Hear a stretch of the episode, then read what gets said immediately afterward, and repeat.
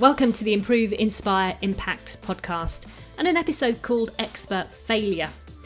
It sounds quite negative, but I do think it's very relatable. Is it something to fear, or can it be useful and rewarding when channeled effectively? It's actually a quote from the conversation you're about to hear with Beth.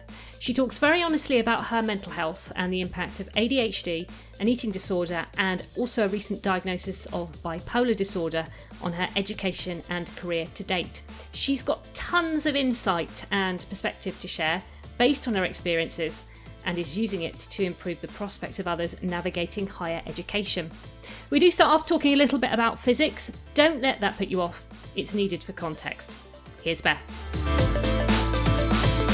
I'm Beth and I'm uh, 23 uh, and I'm a physicist. I am studying for my uh, PhD in physics.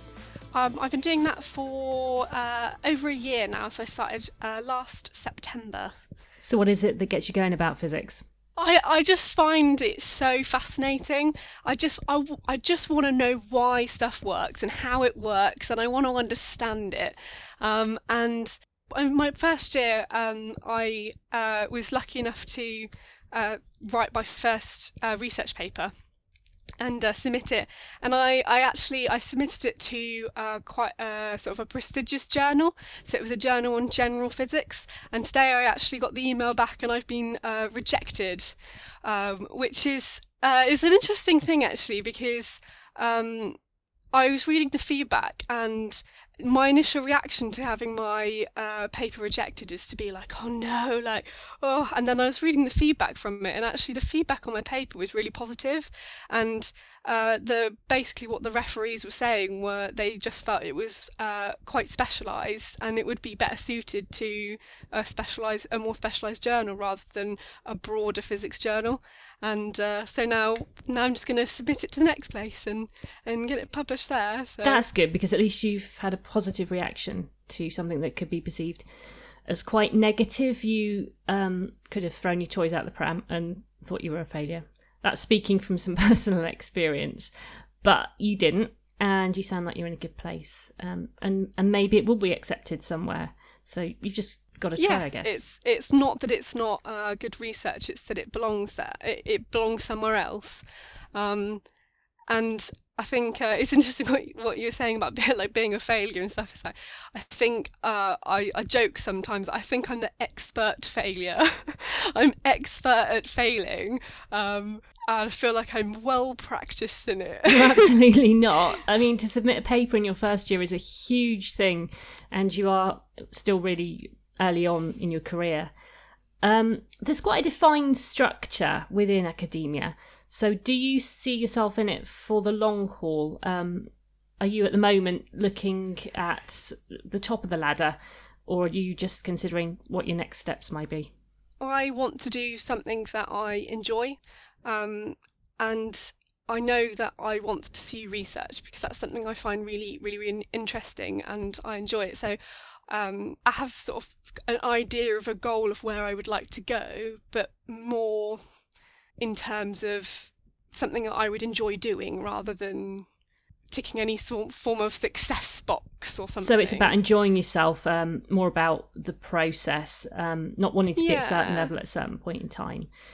So are you happy as long as you're involved evolving with what you're doing? Are, yeah. are you happy with that? So my my dad once said to me um, that uh, I, I, was at school at the time and I, I really I, I, hated school.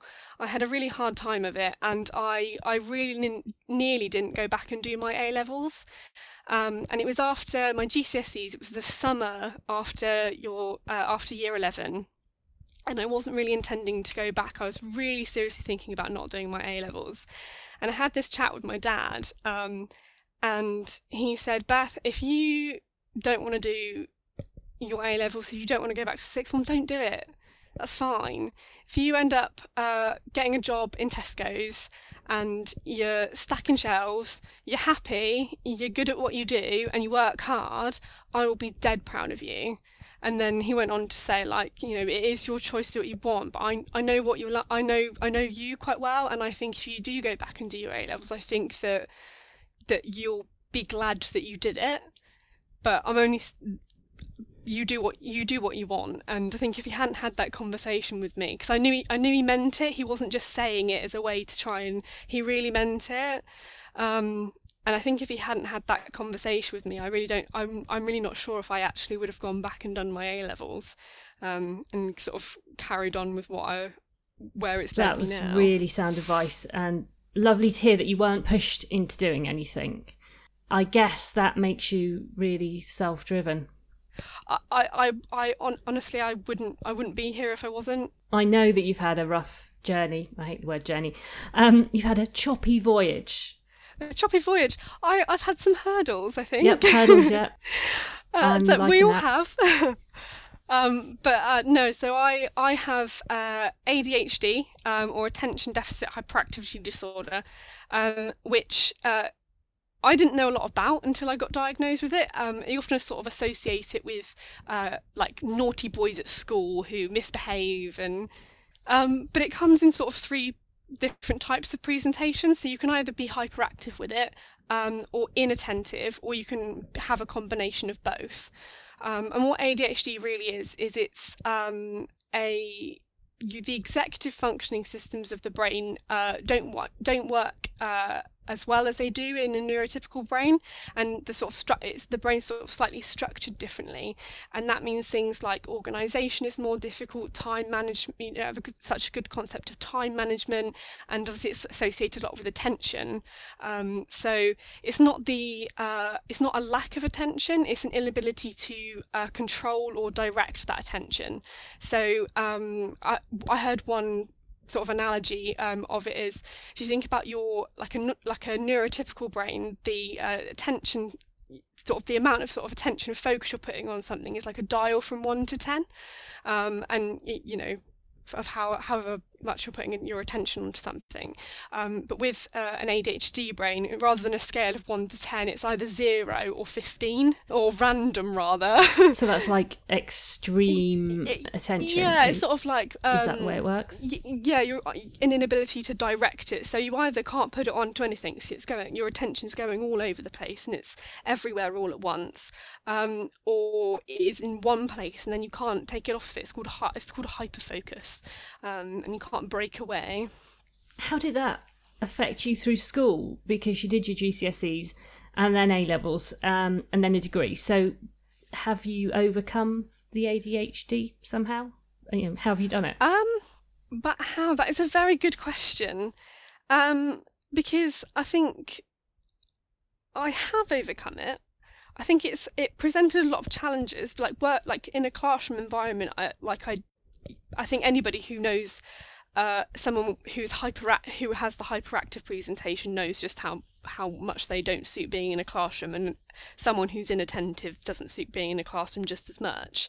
So that made it very difficult. And I think in, at school, I was lucky enough um, that I uh, I was able to get by and, and pass exams. Um, How did that affect you when you went to university? Because you have to sit in a lot of lectures. In all and they're long and sometimes they're not terribly engaging. In all honesty i didn't go.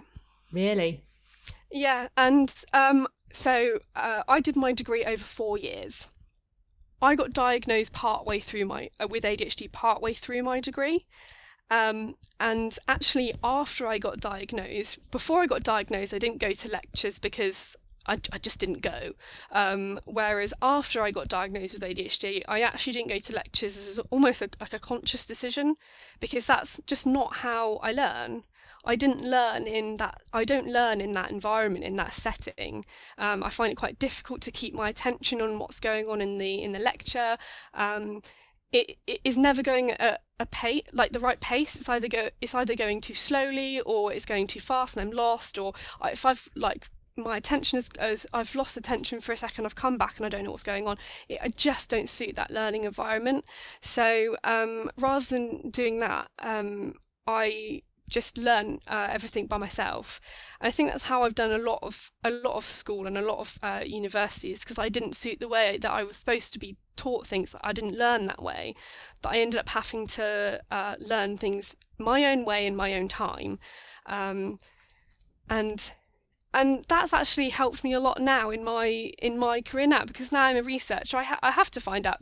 I'm already used to um, doing things my own way and working out how to do stuff and figuring stuff out anyway because I've been doing it forever.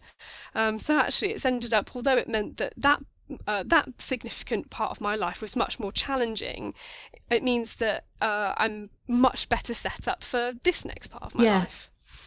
But of course, at the time, you don't realise that. You just think, I'm different. No, How am I going to progress through this? But obviously, you've got the mindset and the determination and the, the ability to learn on your own, which I think is a huge thing, really important. And to have that drive to want to obtain the knowledge yourself without it being spoon fed to you by someone else is amazing. we're all different and we all think about things differently and we, we go about things differently. And I think every way that sort of every kind of aspect of ourselves, there's going to be a negative side and a positive side to that. Um, there's going to be one side that makes things harder, uh, like for us, and then there's going to be another side of things that makes things uh, easier for us. And there's always going to be those two sides of things. And actually, I think that we need to kind of almost change uh, the way we talk about things like um, neurodevelopmental disorders um, and mood disorders and and things like that because um, I think it, I, I think that talking about it in one it, it just looking focusing on the negative things and the things that make it make it really difficult I think that that then puts it in like a in sort of like a bad light and then we end up focusing on those things and I think that's really unhelpful. Um, but I also think it's really unhelpful to talk about it in a purely positive way because I I hear people talking about things like um, that people will do TED talks on ADHD or articles on on um, on autism and things and uh, like the ADHD brain and, and like autistic brains and uh, people who have neurodevelopmental disorders because we like we have our, our brains are structured differently and that that comes with these you know like really really valuable assets like being creative because we think differently than other people and um you know I mean, uh, like uh, some autistic people uh, have got amazing, amazing memories and attention to detail, and there's all these like really positive things that come with it. And It's balancing the Um, it's balancing the perceived strengths against the perceived weaknesses. yeah, Maybe at first, before you realised you had ADHD, you thought that this is something really difficult for me. But actually, it's turned into a strength now because you've turned things around and overcome something that Well, other people would probably find Yeah. irrational and difficult. it's interesting because I I've gone from um, not knowing for a lot of my life, and then once I once I got diagnosed and I found out why things were why my brain works the way that I did and why I struggled with the things I struggled with, I was then learning about that actually those say the same those reasons for why I struggled were the same reasons that I that all the things I liked about myself still came from that same setting. But I see a lot of um like TED talks and things where people they they'll, they'll say things like, "Oh, ADHD is my superpower," and I think talking about that in a in a in a like a one-sided kind of like it's only like it's only a good thing. Like it it diminishes the struggles of it. So I think it's got it's I think we need to change the conversation from either being something's completely uh, like a bad thing and detriment or it's a good thing and it's positive because it's not like that. It's it's a combination of both. And I and I think that that doesn't just apply to neurodevelopmental disorders and mood disorders and things like that. I think that just applies to life. Yeah, you're absolutely right. Um, I don't quite know what to say, but when you look at things as black and white, positive and negative, you can bias your own brain towards something and you don't actually see the bigger picture. Yes. And you need to see that in order to determine in which direction you're going to go. And I think there's a lot of influence out there that will, I'm thinking in terms of nutrition here eat this, don't eat that. It's wrong. There's got to be some balance. oh yeah, yeah. I'm very guilty of being influenced in the nutritional field. Um, I'm learning now that what I was doing was not doing me any good and wasn't healthy. Yeah. But I am now doing a food and nutrition course and I'm learning a lot, plenty of which I did know before but failed to put into practice. because there was always some other influence and I couldn't just couldn't resist trying it. But there does need to be a balance, less black and white and more yeah grey sometimes. Yeah, definitely. I think we're always sort of uh, like fed a lot of information, and I think that people like it is it. You want to hang on to that because you want that thing that oh, if I just do that one thing, then that will make things better, or that will you know that will if I just eat that one thing or don't eat that one thing, then it it sort of it seems like quite an easy solution. So it's not it's not surprising that we end that we end up kind of because like like you, I'm guilty of those kinds of things. and you well. develop disordered eating or eating disorders as a result of it if you're yes. susceptible. Yeah, yes, yeah. I, that was why I had uh, a year out during my degree was because I, I had an eating disorder, and I I developed an eating disorder when I I sort of first developed it when I was about 13, 14, I think, um, and yeah, I think food is a very interesting one because we all have to eat. It's not like smoking, is it? No, you can't no. avoid eating. No. It's really difficult to deal with.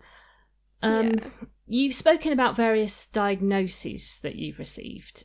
When you Yes. received them, did you feel different within yourself, having that knowledge and insight about um, what is, I don't want to say this, but what is wrong with you, or indeed what is right with you? Because a lot of people will say, don't label. You mustn't label people with this or that or the other. Yeah. But from what I'm hearing you say, I think you feel quite empowered by it. I think that um, I can understand why people have that viewpoint. Um, because I think that it can be very easy for you to hear that, like a label like that, and make it mean something about yourself. Um, and and then view yourself through this certain like um, almost like maybe a negative lens. But for me i think that um, and, I, and i think actually for the majority of people um, when you have a, a diagnosis it's not it doesn't change anything. You're still the exact same person as you were before you had the diagnosis you just now have an explanation. And also, once you have an explanation and you have a bit of an understanding of why those things are happening and why you are the way you are and why you do certain things you, that you do, you can then um, look at, at how to um, make the, make those challenges easier and also yeah to mitigate and, and to do that effectively as well because I think until you understand why things are happening um, you can't um, you can't mitigate um, like a- as effectively. You're a scientist at quite a high level now, and you're fortunate enough to have the ability to go and research diagnosis and read into it and understand it. And I think that puts you in quite a good place and possibly a different place from someone who is less sciencey, if that's a thing. My personal thoughts that that scientists and maybe artists would look at things in a different light, if I can say that.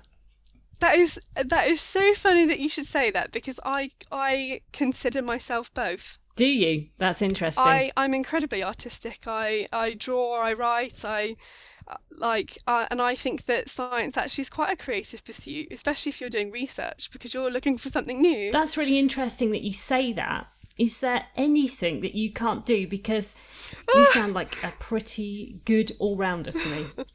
oh, well, that, that's such a lovely thing to say. Thank you. That's the impression I get from you that you can do all sorts of things.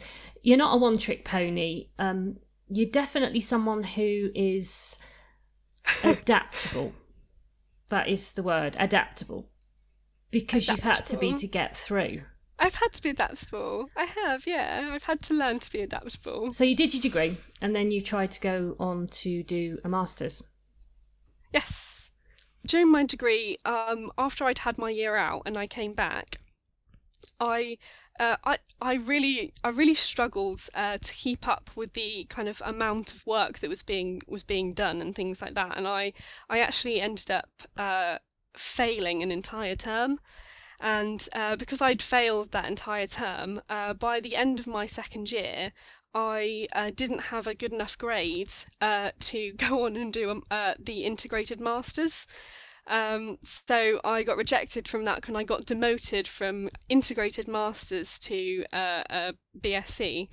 Um, which ended up uh, being the best thing that could have ever happened because I then ended up uh, getting fast tracked onto something that I enjoy much more. Um, at, the, at the time, it seemed like the worst thing ever. After I had my diagnosis of ADHD, I appealed to resit that term um, so that I I hadn't failed it, um, and uh, it was actually down to a uh, admin error. At, uni- at universities, you have an individual learning plan if you have special like specialized needs. And when I had my eating disorder, um, I had a ILP written up uh, shortly before I dropped out and then when I got diagnosed with um, ADHD, I went went back and I had a new individual learning plan written up, and uh, whoever wrote it up uh, just edited the old one and didn't change the date on it. So I said I sent an appeal off asking to resit the exams from that term that I'd failed, and they came back saying no because we've got a document here saying that you you had ADHD like several years ago. So what are you talking about? Um, so not only had I not got enough uh, a good enough grade to get onto the master's course, I, I didn't. I also knew I wouldn't have a, a good enough um, grade to get a first overall in my degree, and I, and I knew that right from word go. And at first, that seemed like the absolute worst thing ever, and then obviously I I ended up building up my confidence, and I applied to do a PhD, and I got onto it, and um, suddenly I realised that actually the things that I, if you'd asked me beforehand what would I have been most terrified about, it would be like not getting a first, not getting the best, this, this like top grade or whatever, and getting kicked off a master's course. Like uh, that would just seem like the absolute end of the world. And then when that happened, and it wasn't the end of the world, and then actually I then found something even better out of it. Then I was like, oh well actually this failing thing isn't quite so bad anymore. No, you've got to. um, it's the accumulation of knowledge you wanted that first, yeah. but actually it's the accumulation of knowledge while you were studying rather than that final result that's got you to where you are now and has actually been the most useful. Again, yeah. it's the process which I bang on about endlessly. Um, that grade, it's valid, but it doesn't actually define you for the rest of your life. No, we put a lot of meaning on these things, but actually they they don't. It doesn't matter. You'll go wherever you're supposed to go in life, regardless. So, how are things with the eating disorder or disordered eating side of things? How do you manage that? With the eating disorder, so um, I I sort of on and off had had an eating disorder through most of my teenage years, and it, and it got really uh, significant and, and, very severe um, in uh, my second year of university, um, and I I was lucky enough to uh, re- recover from that then, and touch wood, I um I've never had an eating disorder again, um, and that does not mean that I have not engaged in uh, eating disordered behaviour. Um, and I think that, that it's very important actually to acknowledge that eating disordered behavior and having an eating disorder are not the same thing especially when you're going into like into recovery. I've heard that it, from so many people. I've yes.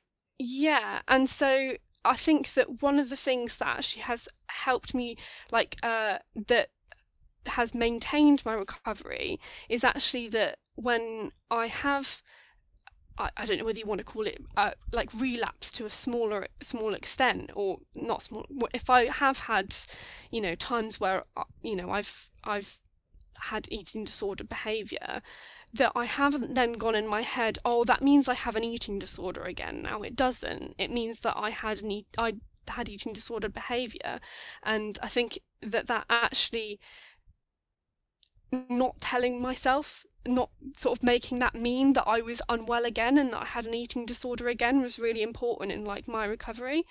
Um, and it, if I'm completely honest, I still, uh, you know, when I'm having uh, bad patches, um, it, I still sometimes do slip into that, and it's going to be something that I'm going to have to be aware of for the rest of my life because if you're susceptible to mental health problems, sometimes they are very they can be very curable, and other times it, you're going to have patches where you're not okay in the future as well. But with eating disorders, the neural pathways that you create um, it, during that period of your life, they don't go anywhere. They stay there forever.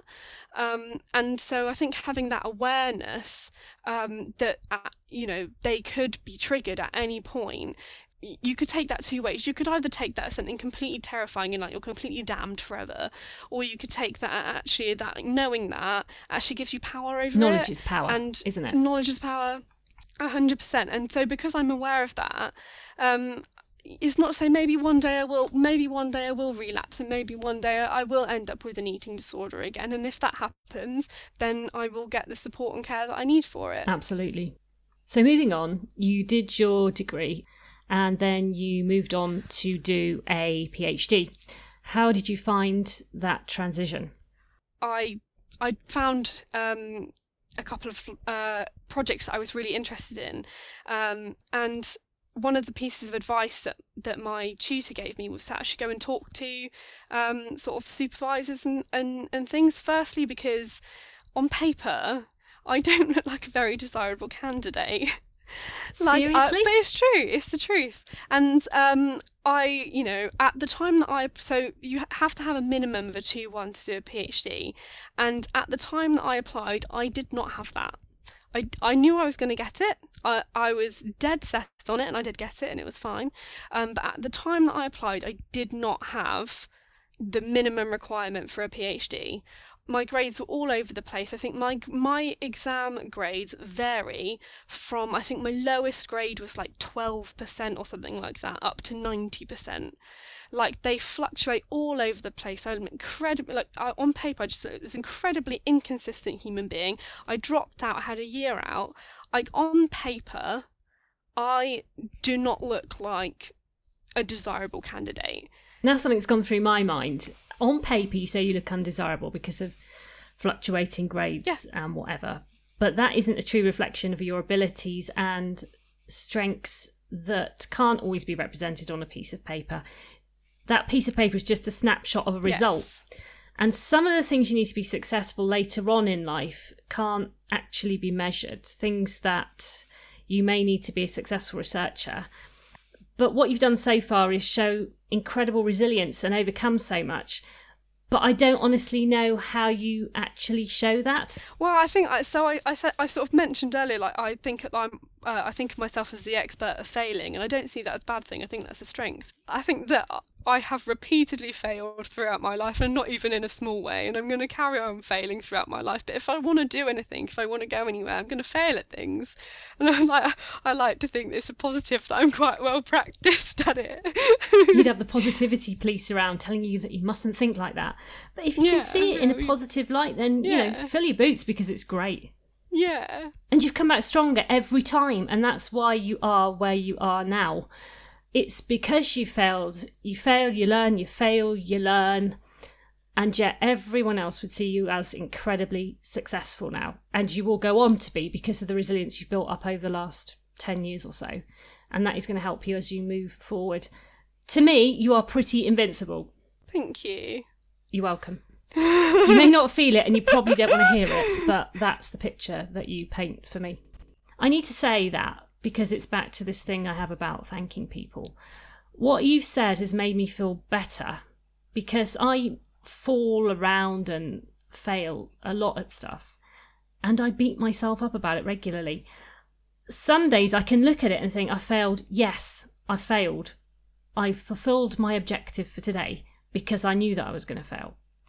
But some days I can look at it and turn it around and think, I failed, move on. Yeah. I must try harder at it next time it's just a bit of a dichotomy, really.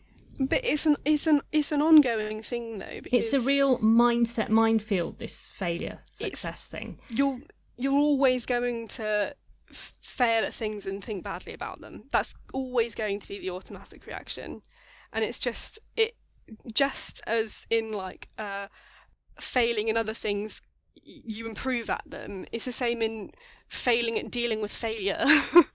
You're just going to improve at it. But yet again, it's not really black and white. It's not, no. When when I met you and when we first started talking about doing this um, podcast, um, the sort of picture that we sort of like painted was talking about like like the sort of failures on the way up to it, and then kind of like failures I've I've gone sort of the hurdles I suppose that I've I've had to overcome sort of throughout my life and things. Uh, so I've recently had a uh, diagnosis of bipolar disorder. Um, and I realised I had bipolar disorder when I was about 13 or 14, and I first heard about it and I googled what it was and went, oh gosh, that sounds like me. And I sat and did a load of like online, uh, like quizzy thing researching like quizzy things and all of them were saying oh so like moderate like please like you should we advise you see your doctor but i just assumed i was being a dramatic teenager and then it really wasn't anything there's a small part of me that that that knew it was quite a shock to have been diagnosed with bipolar because that sounds quite scary and significant. Um, but actually, I thought it was quite um, quite apt to, to, to talk about that because it's not just like oh that that you sort of like fail a bunch of times and then oh and then look here this is here where I am now like oh it's all like shiny and success because it's not and that's all right. Um, and that like it's not like you will eventually get somewhere um, and and everything will be rosy and, and fantastic. And when I when I got diagnosed with bipolar um, uh, before Christmas the initial reaction that I had was I've had like very serious like mental health problems throughout a lot of my life and a lot of my teenage years that begin began when I was, you know, I I think the first time I've ever felt suicidal was probably about twelve or thirteen, and I think when I got di- when I got diagnosed with ADHD, I then had I was always always quite confused about why I'd dealt with all of this. And then when I got diagnosed with ADHD, I think I decided, oh well, that was what it was. I was just dealing with undiagnosed ADHD, and now I've like, I've got my diagnosis of ADHD. I can learn to manage it. I then won't have to deal with that anymore, and that's all going to be in the past. Now I'm I've my ADHD is quite well managed, and suddenly I find myself still dealing with these mental health problems, and then to be diagnosed with bipolar disorder, which is a, it's an incurable uh, mood disorder. My initial response to that was to be like, "Oh my god, I'm going to have to deal with mental health problems for the rest of my life." I'm actually dealing with a depressive episode uh, uh, right now. Um, this is one of the better days of it, and so I'm I'm able to come and do this podcast, but I've not been able to go to work very much, and I've uh, not been able to do group activities or uh, sort of leave the house that much. It, and actually having sort of come into this like sort of depressive episode um, with the knowledge that I have bipolar and that I'm going to this is just going to be something that I deal with now. It's completely taken away that um, frustration and confusion about why it's happening. And actually, it's made it so much easier to deal with to just accept that this is just going to be something that happens and also it means that I can just like put things in place and I can get better and better at learning how to manage it. It's never going to go, uh, but I can get better at it and, and it can be less of like an impactful thing and rather than uh, sort of being frustrated about it. And I think that uh, like a lot of people will not be able to relate to having bipolar, but everybody will be able to relate to struggling with things and failing and having a lot of people deal with mental health problems. And actually have that like acceptance that these that things are going to go wrong and things are going to be like rubbish um that and, and just sort of allow those things to happen and, and know that things aren't ever going to be perfect.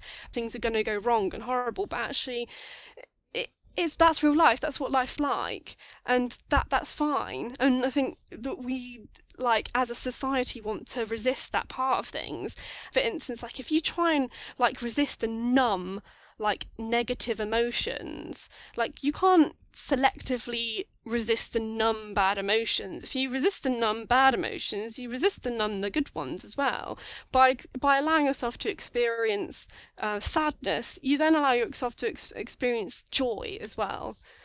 I mean, it is a serious it is a serious mental health problem, but at the same time it uh, it allows me to see to to experience like a colorful spectrum of life and a spectrum of emotions. And um, I on the day that I got diagnosed I took a very close friend with me. And uh, in the car on the I sort of came out of the appointment and told her what had happened in it and and that I'd been diagnosed with bipolar. And when we were in the car on the way on the way back she said you know what if you like you know experience like this sort of like spectrum of of like different things and sometimes you feel one way and one sometimes you feel another way that's probably why you're such an empathetic person because you can relate to most people because you've been there at some point. I was like yeah.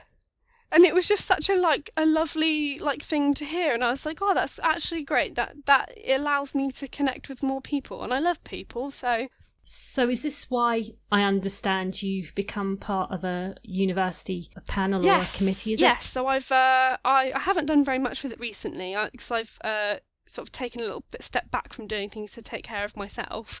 Um, but I um, am on That's the to hear. quality. Yes, yeah, I think it's important. Um, but I'm the on the quality and uh, diversity panel uh, for the university recept- uh, representing sort of disabled students, um, and obviously for me, like uh, having uh, neuro uh, disorders and having uh, mental health problems both come under uh, being disabled. Um, and I was uh, sort of inspired. I've always sort of wanted. I always like the idea of kind of doing something just to, I don't know, contribute to other people. Um, but what sort of made me uh, spurred me on to do it was I read a study uh, that said that.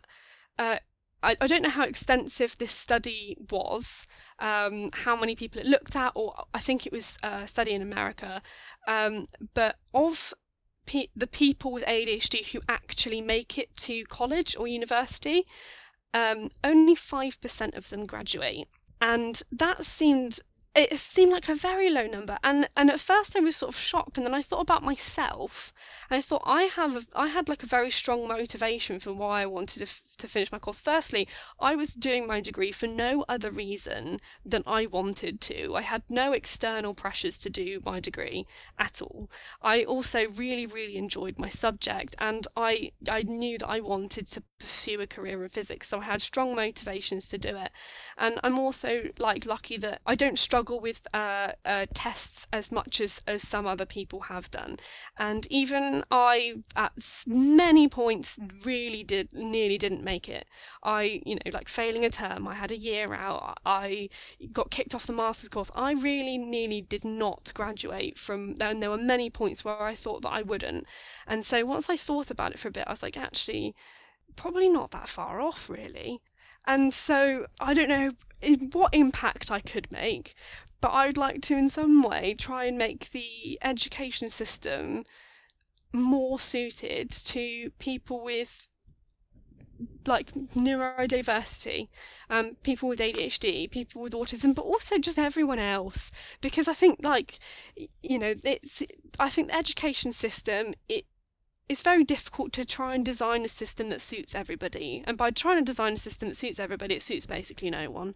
But obviously more so for, for people with ADHD and things. And I think that I in if there is some way that I can uh, can make an impact and have uh, like um like education more um, accessible and realistic and achievable for people with ADHD, then that'd be fantastic. Because I, especially being a researcher, I think the what makes me a good researcher is the way that my brain works, which is wired differently because of my ADHD. I think that's what you know.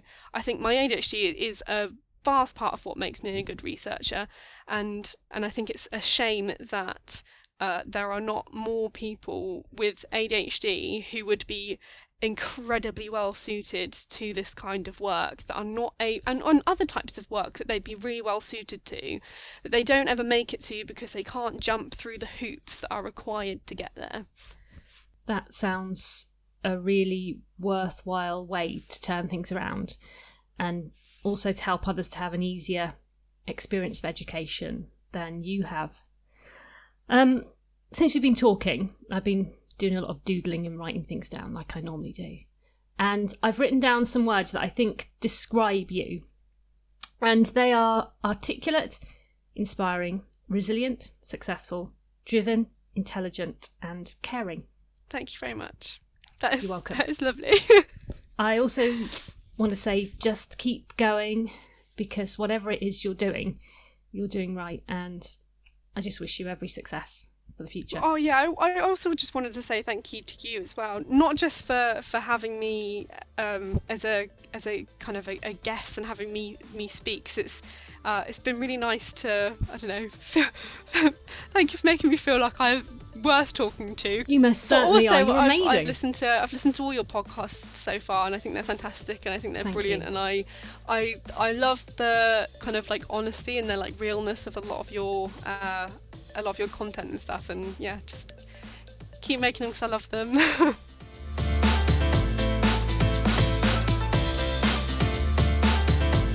Some real resilience and drive there demonstrated by Beth. If you want to take part or can think of someone else who deserves to share their story, please get in touch. Otherwise, there won't be any more of these podcasts. On Instagram, I'm almond.triangle, and I can be reached by email on almond.triangle at gmail.com.